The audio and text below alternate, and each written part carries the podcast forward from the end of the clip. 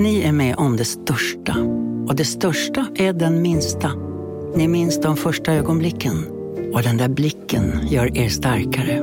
Så starka att ni är ömtåliga. Men hittar trygghet i Sveriges populäraste barnförsäkring. Trygg Hansa. Trygghet för livet. Det här är Sydsvenskan.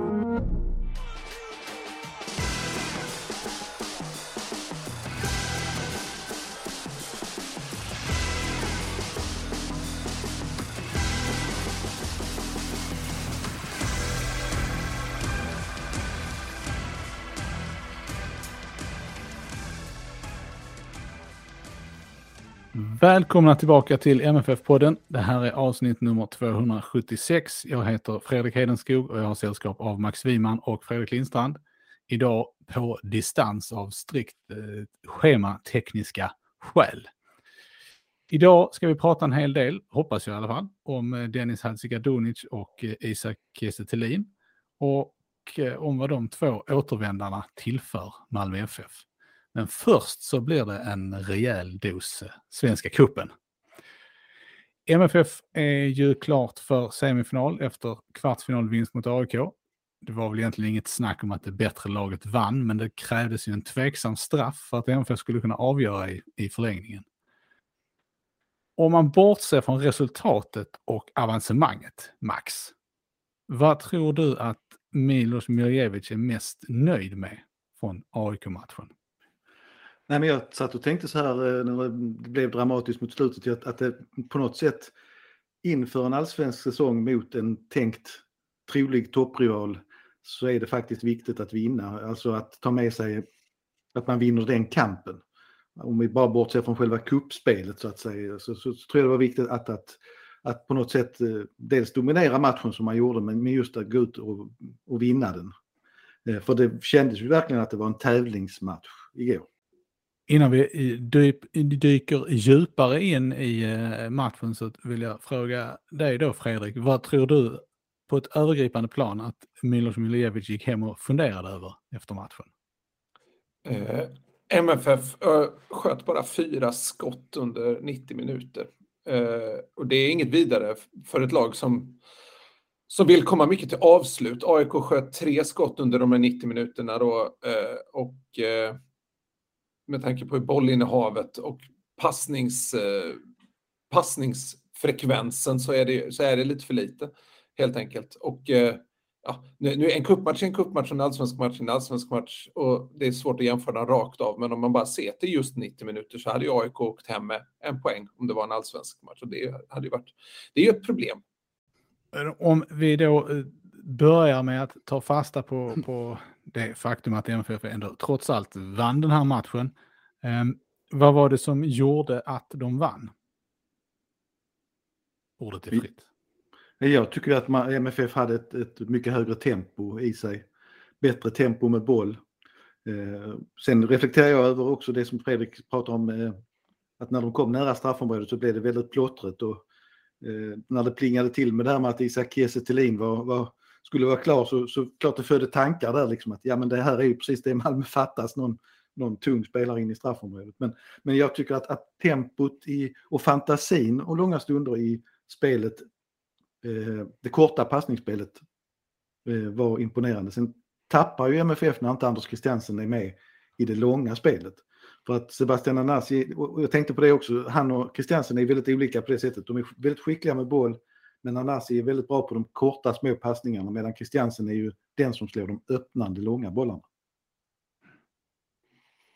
Jag eh, satt och, det är alltid svårt att hitta bra statistik från kuppmatcherna. Det är inte riktigt samma täckning på dem, men nu dök det upp lite statistik alldeles ganska precis innan vi gick, eh, gick in och eh, jag tycker att det som funkade framför allt bra i MFF och som som jag liksom hittade lite stöd för i statistiken också. Det är alltid skönt när, när känsla har faktamässigt stöd. Eh, så är det pressspelet. MFF har eh, väldigt många höga bollerövringar, alltså att man vinner tillbaka bollen högt upp i plan. Och det, är ju en, det var en, en nyckel för Jon Dahl Tomasson och är väl kanske till och med en ännu större taktisk nyckel för eh, Milos Milojevic. Eh, 30 stycken mot AIK och det är, en, det är en hög siffra. Om man tittar på i allsvenskan i fjol så vann MFF Boll bara lika högt borta mot IFK Göteborg. Eh, den matchen minns väl de flesta som en av MFFs allra, allra bästa matcher den säsongen. Det var ju liksom sätta ner foten match liksom. Man, man slog också 657 passningar, också väldigt högt, speciellt mot ett AIK som är ja, svåra att, att dominera så mot. Eh, jag fortsätter på siffrorna här, 97 av de här passningarna under, i, går till sista tredjedelen av plan och bara ett fåtal matcher förra året som MFF hade samma siffror i. Så passningsmässigt eh, och pressmässigt så gör man en bra match. Men jag, jag tycker att det blir min, min känsla sista tredjedelen är att MFF happar lite i det här raka spelet. Just när man ska slå den sista avgörande passningen så leder den inte riktigt fram till så många lägen som man hade velat se då kanske som, som MFF-tränare. Um, ehm, och att MFF gör tre mål, man har ett expected goals på, på just tre. De gör ett förväntat antal mål, men det är väl egentligen bara att målen inte kommer till på det sättet man förväntar sig. Det är inte på de chanserna man de skapar som, det, det blir lite mer nästan, jag ska inte säga slumpmässigt, för att fasta situationer är en stor del av, av, av fotbollen också, man överbelastar på ett, på ett bra sätt för de här fasta situationerna. Men just att MFF gör två mål på fasta mot, mot AIK med sina, sin resliga backlinje. Väl kanske inte så många som förväntat sig innan. Men det måste ju glädja Max Wiman. De, de fasta situationernas man. De kom, kom ju inte till riktigt på det sättet eh, kanske som, eh, det är inte klockrena nickar i mål om man säger så, men, men eh, det är bra när det är mycket folk framme. Jag satt och bara tänkte på också, det blir ju faktiskt tre mål på fasta situationer. Ja, just det. Straffen är fast. Är också fast. Och den är ju också alltså, en effekt av någonting som händer i straffområdet. Så att, mm. eh, nej, men det är väl den bilden jag också har just det här att det kanske inte hände så mycket och jag tror fortfarande att det handlar om att, att man saknar en, en, en bra uppspelspunkt centralt eh, som kan se till att komma till skott själv också.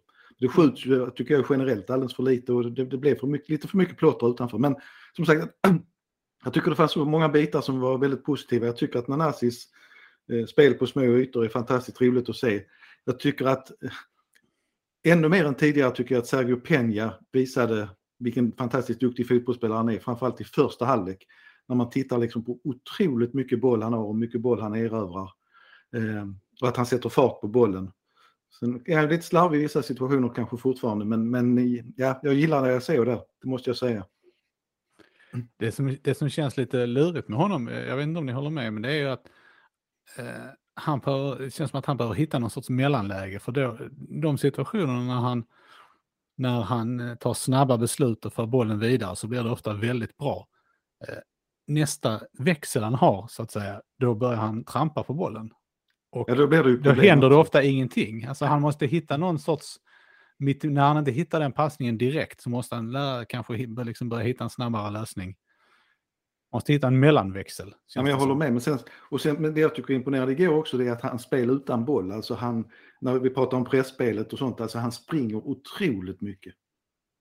Och ska, om jag får, bara får nämna en spelare till om man kommer in på det individuella, så om man tittar på den här matchen så eh, Birmancevic var väl kanske inte dominerande i spelet, men herregud vad människan sprang och jobbade och slet i inte 90 minuter utan 120 och, och, och liksom orkade slå straff. Och han, han, eh, han var en av få som liksom inte krampade på slutet på planen.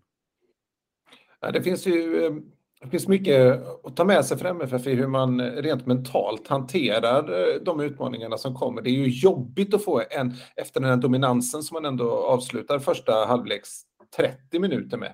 Första kvarten var väl AIK kanske lite bättre, men eh, att, få ett, att få ett mål i baken så tidigt. De, de trummar på ändå.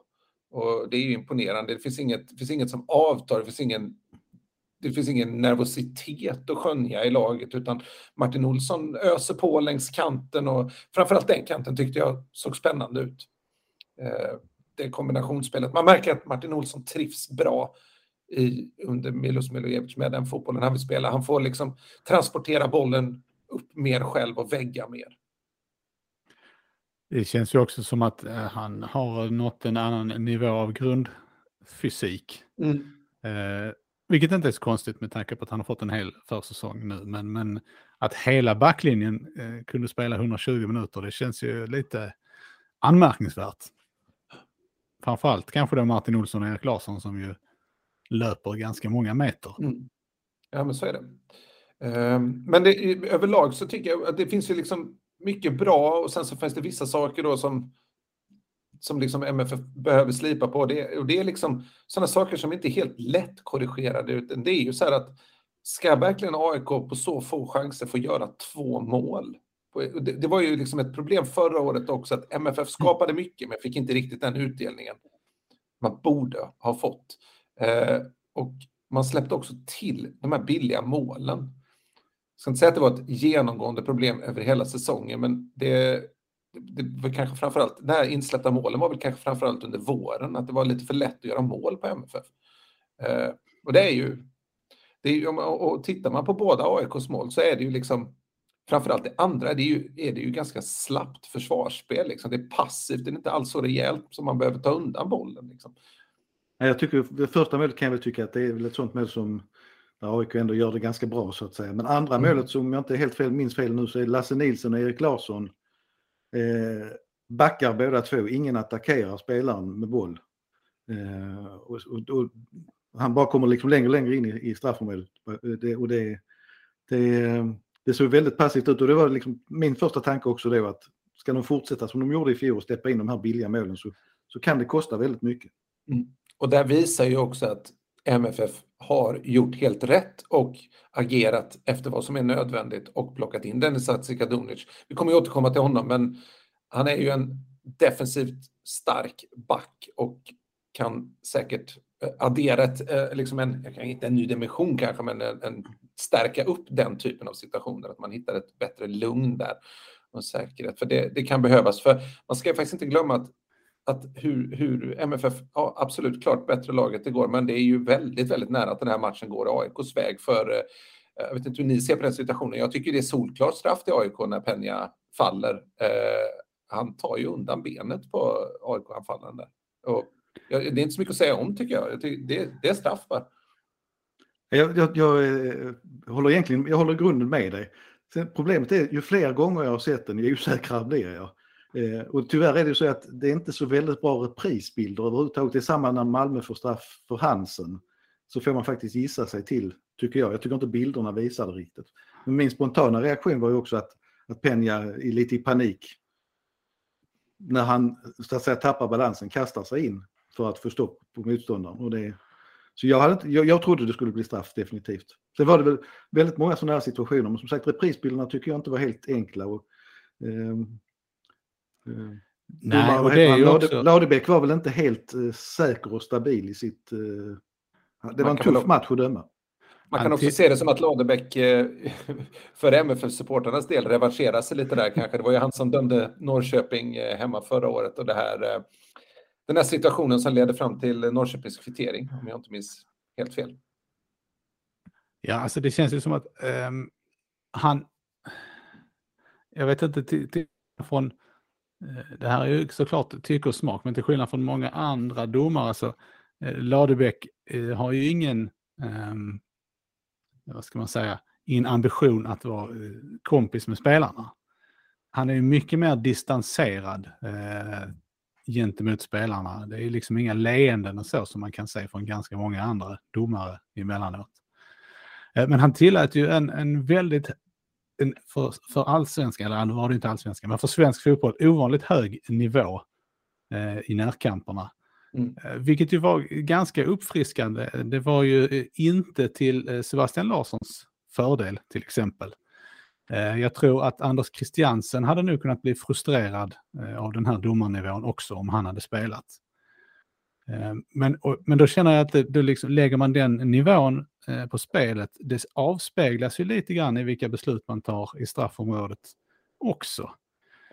Eh, jag håller med om att jag eh, att det, att det nog borde ha varit straff till AIK där. Men jag tycker samtidigt att den, den klaraste straffen under matchen var när Johan Berget blev neddragen i första halvlek. Mm. Alltså, ja, den tycker jag är axel mot axel. Det är, ja, det är det, först. Berg, det är först. har dålig, dålig först balans. är det axel mot axel, sen så drar eh, Otieno undan eh, Bergets stödjeben. Mm. Och det, alltså det ser man ju på reprisen först, men det, det, alltså, och det är det som är lite svårt, man kan ju inte heller, man kan inte döma, domaren har ju inga repriser. Om man inte har VAR alltså. Nej, men det känns, men det ska vi... Det, jag, jag, jag, delar faktiskt din, eh, din uppfattning om eh, huvud, huvuddomaren eh, Ladebäck där som, eh, som jag också Kan vi inte bara kalla honom Lagerbäck? Det blir mycket lättare. som, som ja, man lägger det på en bra nivå. Det är också så här, man ska inte, det är inte domaren som avgör den här matchen heller på det viset, utan liksom man ska helst inte hänga en ung domare heller. Liksom. Han kommer utvecklas, precis som många av spelarna på plan. Men eh, jag, jag, tycker att han lägger en hygglig nivå på matchen också. Det tillåter kamp och, och, och, så vidare. Det som jag kan reagera på egentligen är att han får ju väldigt, väldigt dålig hjälp av sina assisterande domare. Det, är, det verkar inte vara någon av dem som liksom kliver in och, och, och hjälper honom i, i, ganska svåra situationer. Om man tar Penjas situation, det är en jättesnabb kontring från att MFF har haft ett ja, relativt etablerat spel uppe. Det är en lång löpning för en domare och där, där ska ju assisterande domaren kunna hjälpa till då.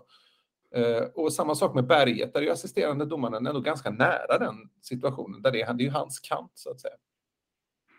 Ja. Jag, tänker på, jag tänker på tre helt olika saker i samband med det här vi pratar om nu.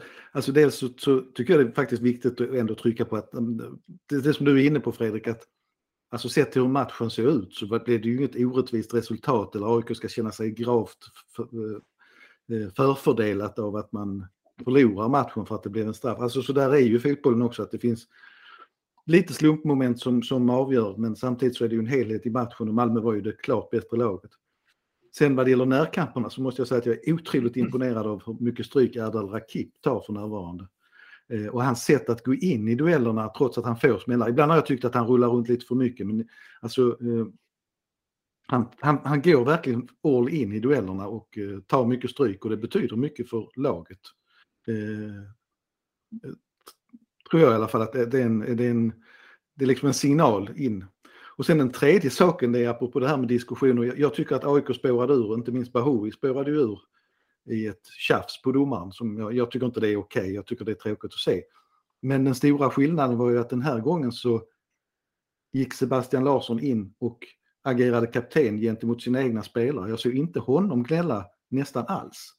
Och han har tydligen uttryckt det här i, eh, om jag tror det var i Lunds podd också, att hans skulle försöka ändra attityd till den här säsongen. Och man kan, jag kan gnälla mycket på, på Sebastian Larsson och hans attityd, men försöker han förändra någonting så som, jag, så som det såg ut igår så tycker jag det är väldigt positivt för fotbollen, måste jag säga.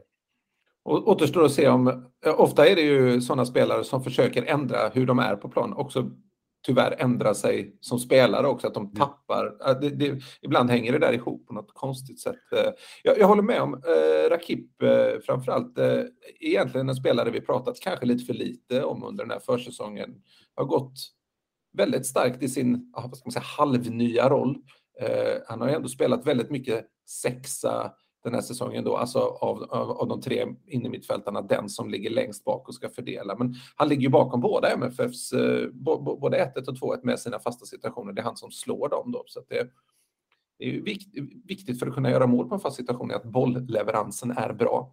Eh, det är en mycket viktig del. Sen har jag en liten innermittfältsspaning. Eh, jag tyckte faktiskt inte igår att MFF spelade 4-3-3 utan de spelade 4-2-3-1 mycket, mycket mer. Där Penja och Rakip båda låg lågt eh, och så var Nanasi ensam spets framför. Alltså ganska mycket så som MFF spelade förra året. Eh, och lite faktiskt skillnad för hur det har, såg ut i gruppen hittills. Det var oklart om det var taktiskt eller om det bara blev resultatet av hur, hur AIK spelade. Men det, det, var egentligen först med, med bytena då på Penja och Nanasi på övertid, eller vad säger jag, i förlängningen, eh, som det där ändrades.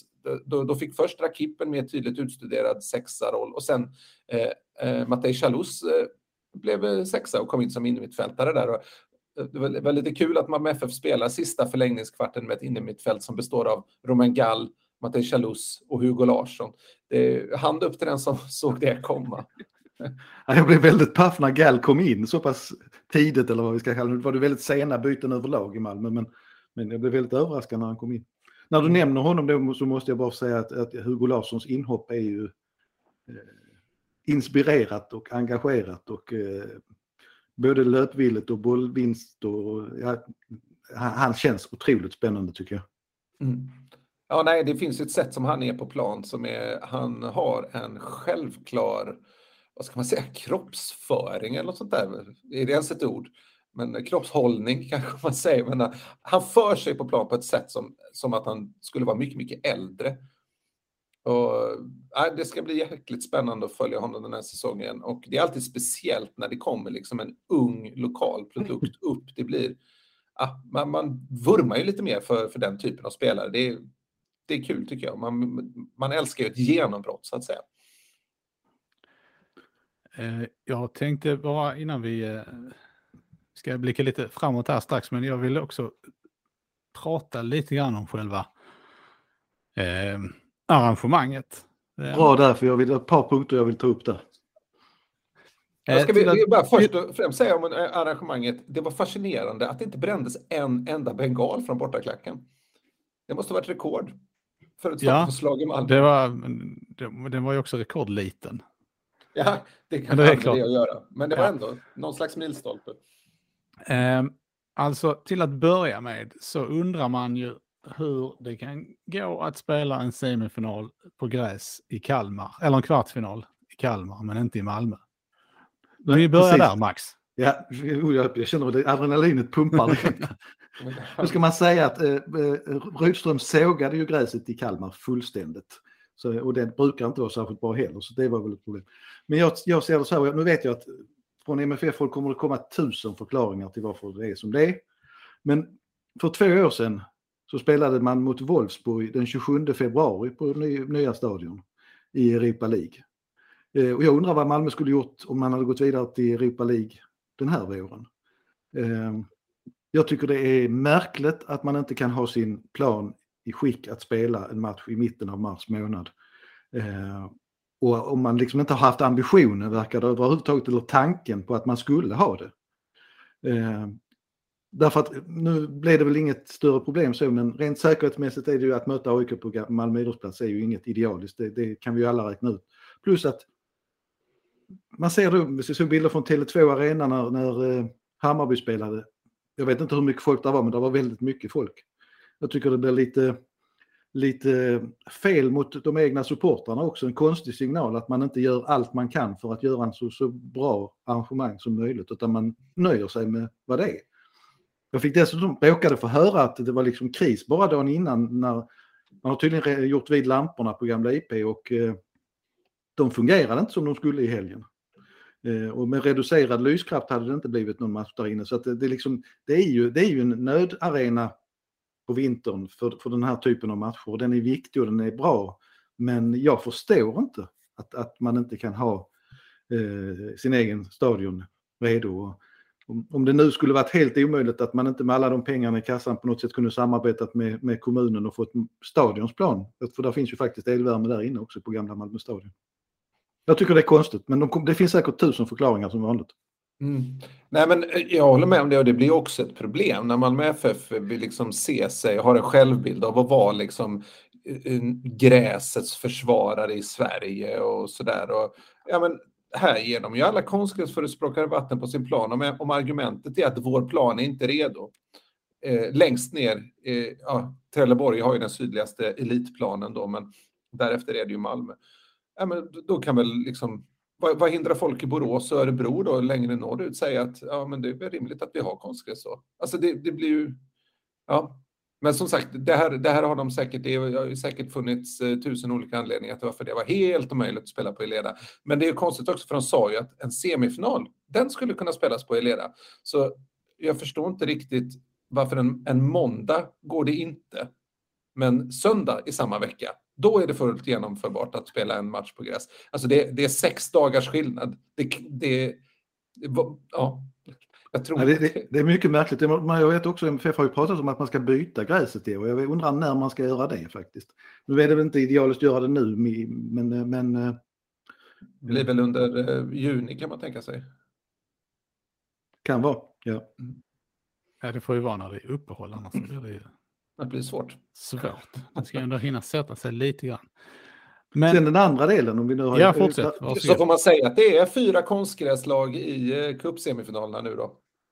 Det får man väl konstatera. Ja, men så är det ju faktiskt just ja, nu. Det, det enda gräslaget som deltog i Svenska cupens gruppspel, eller eh, grupp och slutspel, är ju Kalmar. Ja. Så att... Ja, Max, vi avbröt dig. Nej, den andra, jag, där, jag brukar ju ofta försvara det här med säkerhetsmässigt och så vidare, att det, det, är naturligtvis en väldigt, väldigt viktig del av fotbollen. Men eh, att tv och polis ska styra den här matchen till måndag kväll klockan 19 eh, tycker jag inte är okej. Okay. Eh, av många skäl. Alltså det, det, mm, man behöver ju inte spela kvällsmatcher mitt i vintern eller, eller på vårvintern om det inte är helt nödvändigt kan man tycka.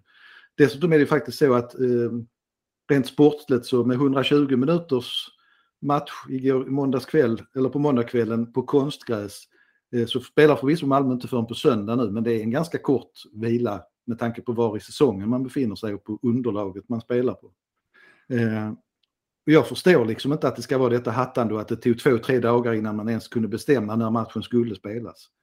Eh, det hänger ju lite samman med stadionfrågan som vi pratade om kanske eftersom lördagen var ju Malmö idrottsplats upptagen eftersom Rosengård redan spelade där. Men, men, man måste hitta en bättre organisation för det här så att eh, folk faktiskt vet när matcher spelas. Det, jag, tyck, eh, jag, jag tycker, tycker det är dåligt skött och jag tycker det var en taskig och dum avsparkstid av många aspekter.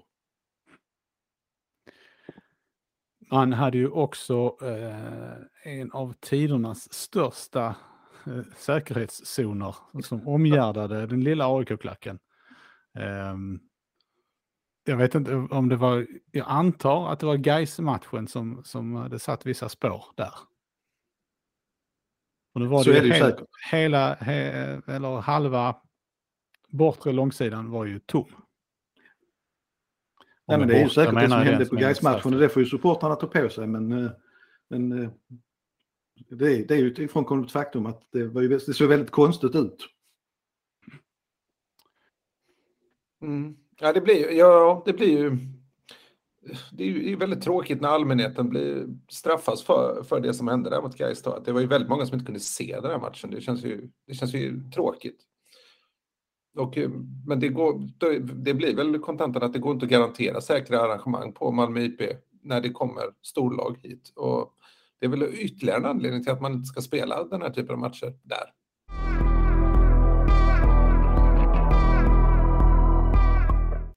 Matchen mot AIK var ju eh, årets klart mest intensiva. Det smällde bra i närkamperna och tempot var ett helt annat än i tidigare matcher. Dessutom då som vi har nämnt 120 minuter på konstgräs. Man får förmoda att slitaget på en del kroppar var ganska rejält. Eh, Jo Inge Berget och Sergio Peña och Erdal Rakip, de lämnar ju inte planen liksom utan besvär om man säger så. Det såg ganska stelt ut. Nu väntar semifinal på Tele2 Arena mot ett Djurgården som dessutom får mer, har mer än två dygns mer vila än MFF. Och det är inte så ofta som man kan säga detta för matcher i Sverige, men är det inte så att MFF kan slå lite ur underläge den här gången? Ja, kanske. Jag, jag, vet inte om återhämtningen är ett sånt jätteproblem. Det är trots allt ganska många dagar kvar till match. Men det som, det som gör att MFF kanske kommer lite bättre rustade till Stockholm denna gången än tidigare är att man faktiskt har förberett sig nu på konstgräs. Om vi ska hitta någon fördel med allt det här plastspelandet. Utan det är ju, ja, eh, bortsett från matcherna i Marbella så har man ju bara spelat och tränat på konstgräs här nu.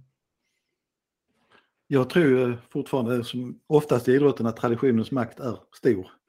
Eh, och eh, de insatser vi har sett på Tele2 och de senaste åren av MFF har ju i många fall inte varit vassa, framförallt inte mot Djurgården.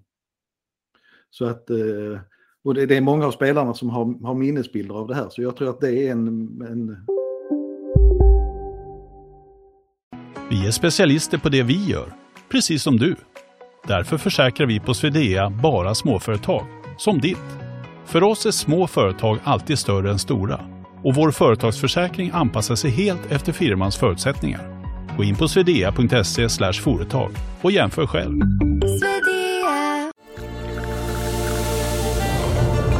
Välkommen till Maccafé på utvalda McDonalds restauranger med Baristakaffe till rimligt pris. Vad sägs om en latte eller cappuccino för bara 35 kronor? Alltid gjorda av våra utbildade baristor.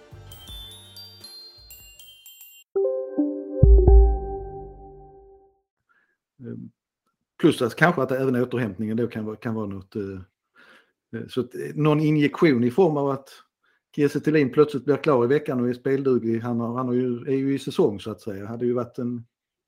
Kanske en kick som laget hade behövt. Även Dennis Halskadonic naturligtvis. Eh, för att vila någon av mittbackarna som har slitit hårt. Jag tänker på Moisander har ju höll ju igår, han, han låg ner vid ett tillfälle och då började man undra liksom om det hände någonting. Men han, han, han är, kanske man ska vara lite försiktig med. Mm. Hadskadunic får vi väl säga till någon slags eh, lyssnarlovan här att vi ska väl kolla upp vad det var med honom också. Eh, det, glömdes liksom lite bort i, i villan efter matchen igår, men eh, han, han var ju i det första utskicket så stod han uppskriven på som avbytare och sen så drogs det tillbaka på något sätt. Jag vet inte om eh, MFF gjorde en Malmö Red också och skickade ut ett pressmeddelande innan någonting var klart, men eller om det helt enkelt var någon skada eller sjukdom eller om man ja, tänkte på något annat sätt. Vi får kolla upp det helt enkelt.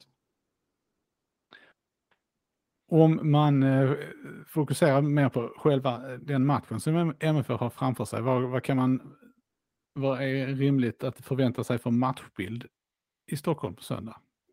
Jag tror ganska mycket samma som, som tidigare matchbilder och där har ju MFF rätt de har lite tråkiga minnen från just Djurgårdsmatcherna, Hammarby-matcherna har jag upplevt som ändå lite tätare och jämnare. Liksom. Eh, men Djurgården, ja, speciellt förra säsongen, det var ju MFF överkört där uppe. Varför det? Ja, den som visste. Det, det känns sällan som att MFF har några speciellt bra svar på det. Eh, varför de har gått så dåligt där uppe. Dels är det motståndarlaget som är bra. Underlaget har varit svårt. Man har inte, man har inte tränat på konstgräs inför de här matcherna, det ska ju sägas. Det, det, det har ju under flera tränare varit något man har valt bort efter önskemål från spelartruppen. Och, ja, just i, i fallet Tele2 Arena så har ju inte valet varit rätt. Det får man väl konstatera då. Men sen så tror jag det handlar mycket om att MFF har velat spela med en aggressiv press och när motståndarna är så skickliga på konstgräs så kan de spela sig ur den pressen ganska snabbt och då blir MFF väldigt sårat och blottat. Jag tror att liksom nyckeln någonstans är ändå kanske att inte riktigt spela det spelet man vill spela normalt utan faktiskt ja, göra mer av en Europamatch kanske. Att ta sig an den så som man skulle ta sig an ja, Juventus borta eller, eller något i den stilen. Då vill jag haka på det för jag håller med dig Fredrik. Då tänker jag så här också, Malmö åker ju alltid upp dagen före match. Jag har sagt det här någon gång innan, när det nu är en sån arena som Tele2 där man har problem. Se till att träna där dagen innan så att man bekantar sig med underlaget. Det finns väl en del spelare som inte har varit där ens kanske. Eh, och liksom lite... skaka av sig lite det här av, av överraskningen hur, hur den här plasten fungerar, så, som man säger varje år när man kommer dit. De är väl eh, lite begränsade av det faktum att det är match dagen innan. Exakt. Hammarby, Hammarby-Elfsborg spelar på lördagen. Ja, men hur Inte hela dagen förvisso, men efter de har spelat kan de kanske träna. Ja, alltså det, det är ju plast så att det borde ju kunna gå att genomföra kan jag tycka. det, det är sant. Det är ett evighetsmaterial som aldrig tappar sin tjusning. Um, vad tänker jag, eh, Anders Christiansen, hur har ni tolkat signalerna kring honom? Kommer han att vara spelklar till den här matchen? Eh, Talande tro, tro, nej det är 50-50 skulle jag säga. Jag tvivlar ju på att man tar risken med tanke på att det sen är ett uppehåll igen här att, eh, att man värderar att det, det är viktigare att få honom så att han är hel när allsvenskan börjar, garanterat. Så man inte riskerar att någonting går sönder igen. Um, men det, det, känns ju, för att gå tillbaka till min tidigare fråga, så känns det som att uh, Eh, med fem dagar till den matchen som det är nu så är det ju flera spelare som hamnar i det. Där man måste göra det valet. Så är det ju, det blir avgörande på dem, framförallt de som gick ut nu med lite småkänningar. Och Berget gick och tro sig åt ljumskarna många gånger tyckte jag under matchen. Så att det, Det är, det, man får nog vara väldigt försiktig hur viktig matchen än är. Sen ska man inte glömma att Djurgården kan ha liknande bekymmer, det vet vi inte. De har ju sprungit på en tung gräsplan i, i Kalmar. Som, som, det kan ju också ha slitit. Nu när det är så nära finalen också, så jag, jag tror att MFF är beredda att chansa. Jag ska inte säga att de chansar jättemycket, men är ändå beredda att ta lite risker med tanke på nu är, nu är titeln ändå så pass nära. Det, det, liksom börjar ändå, det blir ju ändå, just att det är Stockholmslagen också, så blir det rätt mycket prestige i matcherna och sådär. Man vill, jag tror inte gärna man vill ha med sig in i säsongen att man åkt på storstryk uppe på Tele2 igen, men just med tanke på att det väntar två matcher inom väldigt kort tid och en, en ytterligare en uppe i Stockholm då. Eh, här i, i vår. Man vill nog ha, ha liksom någon, en ganska bra känsla där i alla fall. Det är rätt intressant hur mycket spel i Stockholm det blir nu den, den närmsta tiden. Det var ju nu då till helgen och sen tre matcher i allsvenskan och eventuellt en cupfinal faktiskt också då den 26 maj, eh, Kristi himmelfärdsdag. Eh, om det är så att Hammarby går till final så kommer finalen att spelas i Stockholm. Det kan jag nästan. Det, är inte det 50-50? Det skulle man kunna tro. Men jag har tagit fram lite statistik. Oh, oh, ja. det gillar vi. Alltså sen, sen man införde det ny, nuvarande formatet för cupfinalen, det vill säga att den inte spelas på en neutral plan. Mm. Det var 2007. Så har det fem gånger spelats eh, final med ett lag från Stockholm. Hur många av de finalerna tror ni har spelats i Stockholm? Jag gissar på fem. Det är helt rätt. Visst är, det märk visst är det konstigt? Det är framförallt fullständigt osannolikt. Det är helt osannolikt. Det finns en, ett undantag här och det är eh, finalen 2013 mellan Djurgården och Göteborg som spelades på Friends. Som då var, det, fanns, det var två år man spelade finalen på Friends när den var ny så att säga. Mm. Men för att vända på det här så finns det ju någon logik i att det måste ju vara en ökad sannolikhet för att det inte blir Stockholm en sjätte gång. Ja, absolut. Men att redan att det är fem av fem är ju helt, helt orimligt. Men det skulle ju vara en stor seger för sannolikhetsprincipen eh, om den inte spelas där. Ska man fortsätta det resonemanget så kan man ju, om man tittar på de här finalerna, så är det ju påfallande ofta så att det laget som eh, kan förväntas locka mest publik och har mest liksom, vind i seglen för tillfället har haft hemmaplan. Mm. Men det vill jag säga att Elfsborg kommer under inga omständigheter att få spela cupfinal på hemmaplan. De det lottas väl trots allt? Ja, visst gör det det. Men, Men eh, Elfsborg eh, kan också känna sig, går de till cupfinal så kan de ändå vara ganska nöjda bara de gör det, för de nu, då är de ju klara för spel i Europa. Fast jag ja. vet inte om en, eh, om en cuptitel väger tyngre i Borås än Europaspel. Det, det blir möjligt att den gör det. Man kan ju få båda också om man vill. Vi får se. Vi kan väl eh, bara säga det för tydlighetens skull att eh, om, eh, alltså, om ett lag som redan är klart för Europa eh, vinner kuppen så är det alltså den allsvenska fyran som får och inte förloraren i cupfinalen som får Europaplatsen. Då. Så det, är ju, det här är en, en väldigt viktig match för både Hammarby och Elfsborg. Då. Hammarby behöver ju vinna kuppen för att bli klart för Europa och Elfsborg antingen vinna kuppen eller hoppas att MFF eller Djurgården gör det. Då, vi får se hur det blir med det. Eh, om eh, det är så att eh, sannolikheten... Får jag slänga in ytterligare en, ja, kupp, jag slänga in en kuppspaning? Eh, ja. Nabil Baoui igår, även Sebastian Anassi igår och eh, Ondrejka i eh, söndags, tror jag det var, IFK Göteborg-Elfsborg. Eh, gester mot motståndarklacken efter gjorda mål eh, renderade i noll gula kort. Är det, är, då undrar man ju, är det bara Sören Rex den regeln gäller? För det var ju verkligen tydligt att han fick på, uppe på Gamla Ullevi här i, i höstas. Han fick ju gult kort efter att ha gjort, ja vad gjorde han, hyschade ja. klacken. Han stod väldigt Eller, långt ifrån. Dessutom ja, han gick ju inte ens fram mot klacken utan han stod nej. mitt ute på planen. Eh, av de här exemplen så är det just eh, Ondrejka som är kanske det mest, alltså, han firar verkligen framför den, eh, den, den tillresta Göteborgsklacken liksom och hyschar dem. Att, det kanske är bra att ha liksom någon slags genomgång där av vad som gäller för domar, eh, domarskrot.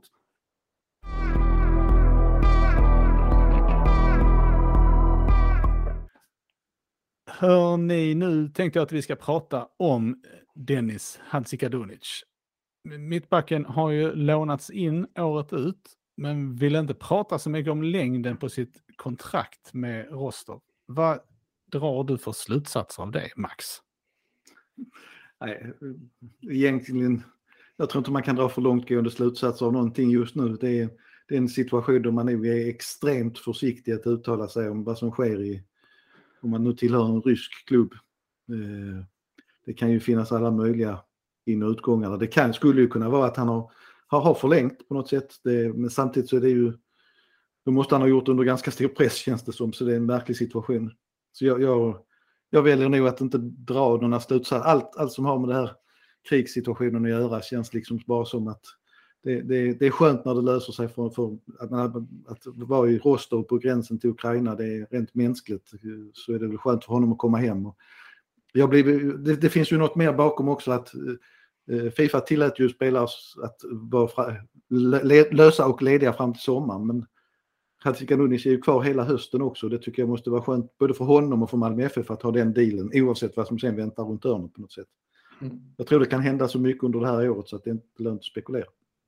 Det, det, vi vet är ju, eller det som står att läsa om hans kontrakt är, nu är det ju ett lån hela året med Malmö FF när han sen återvänder till Rostov, om han återvänder till Rostov. Men om vi, om vi bara får liksom leka med den tanken att han gör det då, då har han ett halvår kvar på kontraktet. Det går alltså ut 30 juni 2023. Eh, och då är det är alltså mitt i den ryska säsongen när han i sådana fall återvänder. Och, och, nu blir det ju spekulativt då, men det, det, det skulle ju inte vara orimligt för en klubb att köpa loss honom i, i det läget. Då. Sen är det också att vill, vill klubbar göra affärer med ryska affärer? Det blir ju en transaktion med Ryssland. Det är ju... Ja, det går det inte. nej, det är en svår balansgång det där. Kan, kan man det? Man tittar på hur Chelsea får inte göra spelaraffärer nu. Ja, och det tror jag är ytterligare ett skäl till att det blev den här lånevarianten kanske. Att att, att man vill undvika den situationen till varje pris. Mm.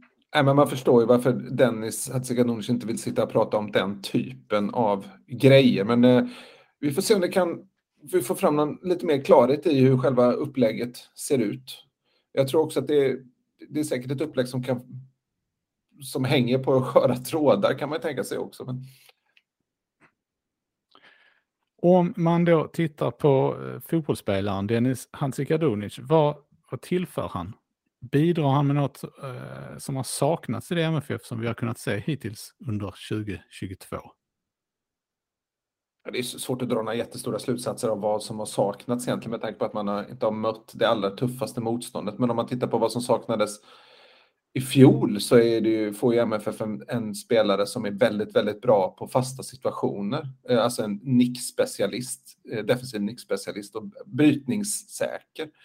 Eh, man, man, tänker ju sig eftersom att han ja, är en bosnisk landslagsman, han är ung, ganska lång och smal, eh, att han skulle vara liksom lik Anel Ahmedhodzic, en rak ersättare där på något sätt. Men det, de är inte, det är inte riktigt samma spelartyp där, där Anel har ju framförallt styrkor i, i speluppbyggnad och eh, spelsinne och sådär medan eh, Dennis Hadzikadunic är mer av en back-back, om man får säga så. Han är väl lite en klassisk MFF mittback. Mm. Eh, nu är han, han tanig och sådär, men jag tänker typ Christer Kristensson, Roy Andersson. Alltså, en, en, en, eh, alltså Roy Andersson var ju verkligen känd för sin tanighet. Nej, jag menar, men rent spel, för Christer var ju inte heller tanig på något vis. Nej, men just rent spelmässigt att det är en, en, en utpräglad försvarsspecialist. Eh, trycket. Sen är det ju fortfarande en utveckling som, jag har sagt det tidigare, inte jag kunde ana när man såg honom släppas iväg till Trelleborg. Jag trodde inte att han skulle nå de här nivåerna. Eh, men det är väldigt skönt att ha helt fel ibland. Och det, det är liksom att, att bara, utöver det Fredrik har sagt, bara det faktum att han kommer med erfarenhet från eh, som startspelare i Bosniens landslag i, i, i kvalmatcher här. Plus att han har spelat regelbundet eh, i ryska ligan som ändå håller en, en hög nivå. Eh, det innebär ju att han har oerhört mycket erfarenhet med sig hem. Eh, och det, den erfarenheten har han inte fått om han inte hade presterat på planen. Så att, eh, jag tycker det känns jättespännande. Och, eh, vi kommer ju prata om eh, Isak Kiese förmodade övergång då också men, men eh, alltså det här är ju de här hålen som Malmö verkligen måste fylla. Det är ju en häftig övergång på det viset också, på det viset att det här är alltså en spelare som ryktades man får väl ta det för vad det är, den typen av rykten, men West Ham och Lazio är ju klubbar som har nämnts i sammanhanget liksom. Och, alltså, MFF ska ju inte riktigt lyckas med detta under normala förhållanden.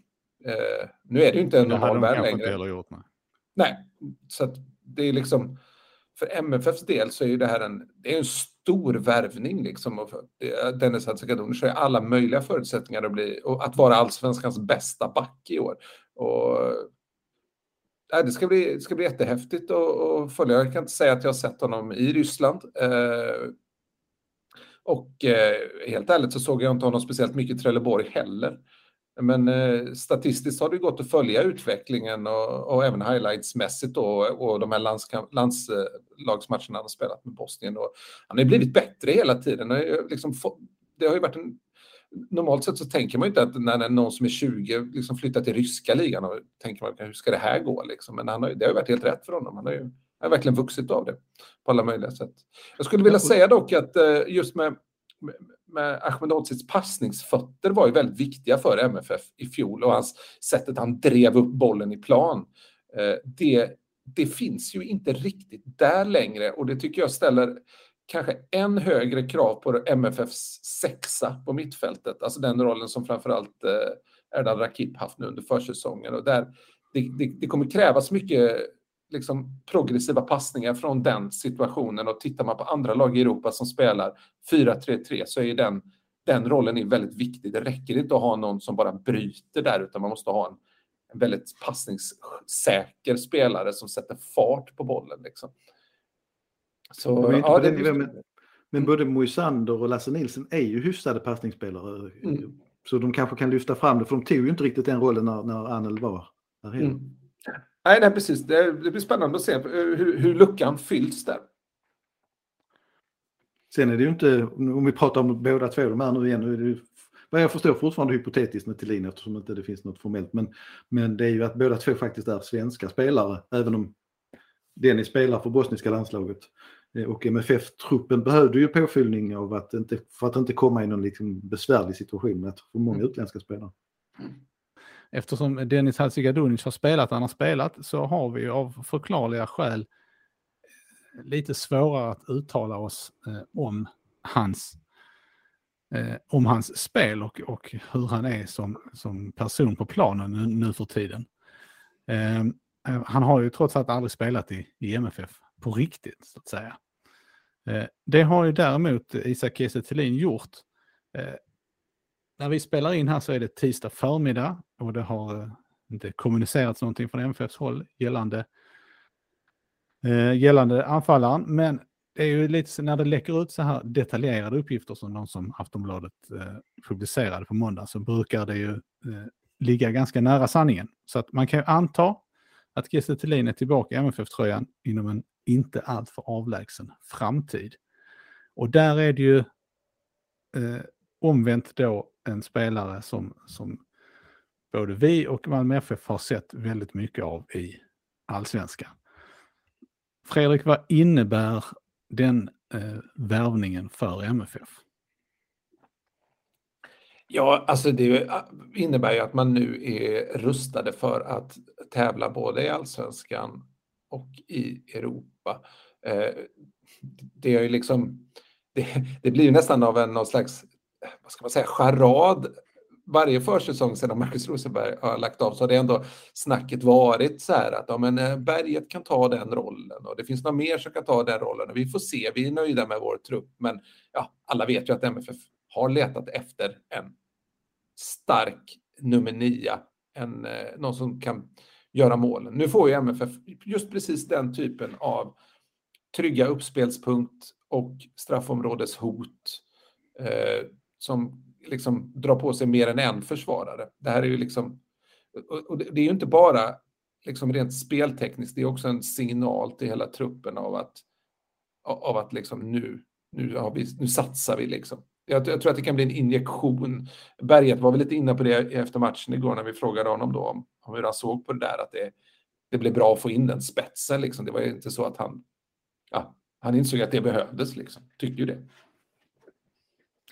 Jag tror också att eh, en viktig del i det här som du talar om nu är ju att det är ett, ett längre kontrakt som, det handlar om. Och då blir det också ett statement, eh, även om Kiese Thelin försvann väldigt snabbt, trots ett längre kontrakt om jag minns rätt för, första gången ute i Europa. Men, men eh, det, det, det kanske finns större anledning att tro att det här skulle kunna bli en, en varaktigare lösning nu. Eh, och jag är inte övertygad om att Thelin kanske producerar 18 mål i allsvenskan och är klockren så, men jag tror att han är så pass, en spelare på så pass hög nivå att han kommer att producera och han kommer att också kunna agera, alltså både som, det kommer att bli mer skott från, mitt, från mittzonen i, i anfallet, men det kommer också bli öppningar för Birmancevic, Berget, eh, Christiansen, kanske Toivonen, och vi ska inte glömma bort honom om han kommer tillbaka, Nanasi. Alltså det finns väldigt många spelare som kan dra nytta av att man har en stor spelare där som kan ta emot och kanske ganska snabbt fördela bollar på löpande spelare. Så att jag tycker ju verkligen det känns som den pusselbiten. Jag eh, tyckte ju fortfarande att det hade varit fantastiskt bra om Colak hade stannat kvar här men som spelet ser ut just nu så undrar jag om inte Kiese Thelin är en bättre lösning om han kan prestera på den nivån som vi vet att han kan. Om han håller kvar vid den jämförelsen då, alltså Colak och Kiese Thelin som ändå är de två som har eh, haft den positionen de senaste säsongerna i MFF. Vad finns det, mm. finns det för likheter och skillnader? Likheten är, de är, de är ju statistiskt sett ganska lika i, i, liksom, i produktion och, eh, och, egenskaper. Sen skulle man väl säga att Colak är en bättre pressspelare, bättre djupledslöpare och kanske överlag lite smartare, även om det är en svår fråga liksom och, eller, det är svår parameter liksom att sätta fingret på vad det egentligen är, men eh, Isak Thelin, bättre uppspelspunkt, bättre target, bättre i luften. Det, det, det är liksom det här som är det, själva den, den stora frågan man tycker, om man tittar på med allsvenska mått mätt så är det ju en det, det, är ju, det, är ju säsong, det, är ju, det är det bästa nyförvärvet i serien. Det är allsvenskans största stjärna. Eh, det liksom råder inga tvivel om att, att han håller hög, hög allsvenska, alltså högsta allsvenska klass. Sen är det ju frågan om MFF har bättre chans att prestera i Europa med Isak Kiese än Colak. Och det är ju det är ju mer tveksamt och för en klubb som hela tiden vill ta nästa steg så, så är kanske frågan om man inte borde värvat en helt annan anfallare. Men det handlar ju också om, om, om, plånbok då, då måste man göra en mycket, mycket större investering och där, det verkar MFF fort, fortsatt inte riktigt redo att göra, även om Isak Kistelin med största sannolikhet är klubbens största köp någonsin. Eh, jag har svårt att se vem som skulle kunna va, kosta mer. Men vilken nivå menar du då att man skulle liksom behöva sträva efter? Ja, kan du ge ett typnamn? Det är just det som är så... Det, det, om man tittar på de som har nämnts här då, som Berisha till exempel, kan man få ut mer av, en, eh, av honom till exempel? Men då, då får man ju också... Alltså, pratar vi inte bara att man ska lägga en eller två miljoner mer, utan man kanske får lägga tio miljoner mer, kanske till och med 20 miljoner mer. Och då, är man ju, då, då har man ju tagit någonstans nästa kliv som klubb och det kanske är helt rätt att, att, att välja det säkra kortet Isak Estelin i det här fallet och liksom utvecklas, på an, utveckla spelet på andra sidor. Men, eh, knepet, vad tycker du Max? Tycker du att, att MFF eh, gör rätt i att avstå från det klivet så att säga? Alltså, det, det, jag tycker det är svårt av det skälet att man vet liksom inte vad de kunde verkligen ha fått. Det, det, eh, på något sätt så hade det varit ett lån av Isak Kiese på ett halvår då hade jag tyckt det hade känts tveksamt igen. Men eh, på något sätt måste man hitta någon sorts kontinuitet även om det inte är som förr i världen. Eh, så att jag tycker ju att MFF absolut ska satsa men då måste det vara väldigt, väldigt klockrent. Det var ju mycket diskussion om man skulle försöka köpa loss Colak i, i vintras om det hade varit möjligt och det var ju väldigt stora pengar det som är spännande med honom tycker jag är att han i sina bästa stunder påminner mig lite grann om Marcus Rosenberg och inte minst då i Europaspelet. För det ska vi inte glömma att han var ju den direkt avgörande faktorn i somras eh, mot Rangers framförallt. Eh, att, att de överhuvudtaget tog sig vidare i Europa och det han presterade då, det kunde ju vi alla säga men köp honom nu och med samma. Och sen blev det inte riktigt samma utväxling i allsvenskan så det är möjligt att på sikt kanske en, en spelare som Thelin kan tillföra någon sorts jämnhet och en väldigt tydlig roll i, i, i laget. Så att, eh, Ja, men- Jag tycker det ser, alltså utifrån förutsättningarna av att det har tagit väldigt lång tid det här så tycker jag att det här känns som en, en bra lösning. Mm. Och eh, Kestelin har flera bra säsonger kvar i sig. Vet vi inte hur långt kontraktet är, men vi kan väl, ska vi gissa på att det är till 2025? Eh, det kan säkert spela ut i kontraktet på väldigt hög nivå, men det är framför allt att Malmö FF kommer eh, i januari 2023 befinna sig i en situation där man inte behöver jaga eh, en anfallsstjärna. Det är väldigt, väldigt skönt för klubben att liksom veta att med andra utgående kontrakt, Kip, eh, Nalic, Moisander, Olsson och så vidare, att man liksom den pusselbiten finns kvar. Vi behöver inte arbeta med den också. Det ger ju trygghet på sikt och, och ut, en chans att utveckla spelet på sikt också för att även om Colak och, och Kestelin till, till, till stora delar är, samma typ av spelare så måste man alltid göra om spelet lite grann och det har även varit försäsongssessioner på flera månader där klubben faktiskt inte kunnat träna med nämnda spelare. Colak blev ju klar vid den här tiden förra året. Eh, och Eh, nu var väl Kristelin blev väl värvad i och för sig i januari året därpå, men det, är ändå, det går ändå veckor, ibland månader, innan, innan den har varit på plats. Så det är, nu kan man sätta spelet tidigare. Sen en aspekt som är svår att bedöma och inte minst då eftersom vi har haft pandemin bakom oss i två år, det är liksom den här att skapa en känsla för klubben. Jag, jag fick en, en förnimmelse av att Colak var på väg att skapa en väldigt stark relation till klubben, eh, Malmö FF. Men jag vågar nog påstå att även om Isak Kiese bara har ett korta perioder i Malmö FF så har han skapat sig en väldigt stark relation till klubben.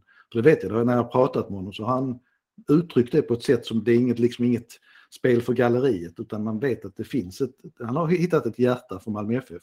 Att det var nog tämligen självklart att skulle han tillbaka till Sverige så var det Malmö som gällde igen. Det är någonting som MFF ska ha, ha beröm för, att de för väldigt många sådana spelare så blir de mer än en arbetsgivare. Och jag tror inte man ska underskatta det arbetet att faktiskt få en spelare att, trivas på riktigt och, och, och må bra och börja känna för klubben och för staden. Eh, det är inte helt givet för, för en spelare att, att göra det. Liksom. Jag tror säkert, Colak var inte här länge och han hade väl också siktet på att fortsätta i Europa, men jag tror, jag tror att hans känslor för Malmö FF och Malmö var på alla sätt äkta. Så Barcel Barcelonas slogan är ju mer än en klubb. Mm. MFF kanske ska, ska köra mer än en arbetsgivare då. Som... Ja, det, det tycker jag ligger bra i munnen. Det finns någonting där och Colak, han uttryckte ju i alla fall ett intresse av att vara kvar tidigt i vintras så att säga. Men jag, jag tror att det, det, här är en, en viktig och central del i, i Malmö FF eh, definitivt. Alltså att, det, att, att bygga kring, kring spelare som, som känner vi, vi, kan ju titta på många, Sören Rex har ju blivit väldigt mycket Malmö. Jag tänker på en sån som Anders Christiansen som då har gett sig ut i, i Europa ett par gånger och kommit tillbaka till Malmö. Eh, det krävs ju ett visst mod och en, måste vara en ganska stark känsla för att gå tillbaka till en klubb på det sättet där man än liksom inte har rötterna. Eh, och det är ju lätt att eh, sådana spelare också skulle kunna hånas för att de bara far iväg och kommer tillbaka och ja, det, du kommer när det passar. Men så, äh, äh, den situationen har ju aldrig Anders Christiansen på något sätt varit nära att hamna i. Det här har varit avsnitt nummer 276 av MFF-podden där vi anser att konstgräs ska förbjudas i svensk elitfotboll. Jag heter Fredrik Hedenskog. Jag har haft sällskap av Max Wiman och Fredrik Lindstrand och ansvarig utgivare är Jonas Kanje. Tack för oss. Hej hej!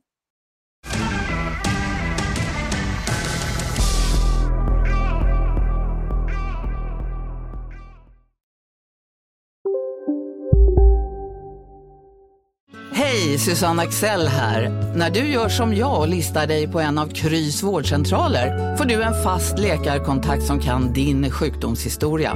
Du får träffa erfarna specialister, tillgång till lättakuten och så kan du chatta med vårdpersonalen. Så gör ditt viktigaste val idag, lista dig hos Kry.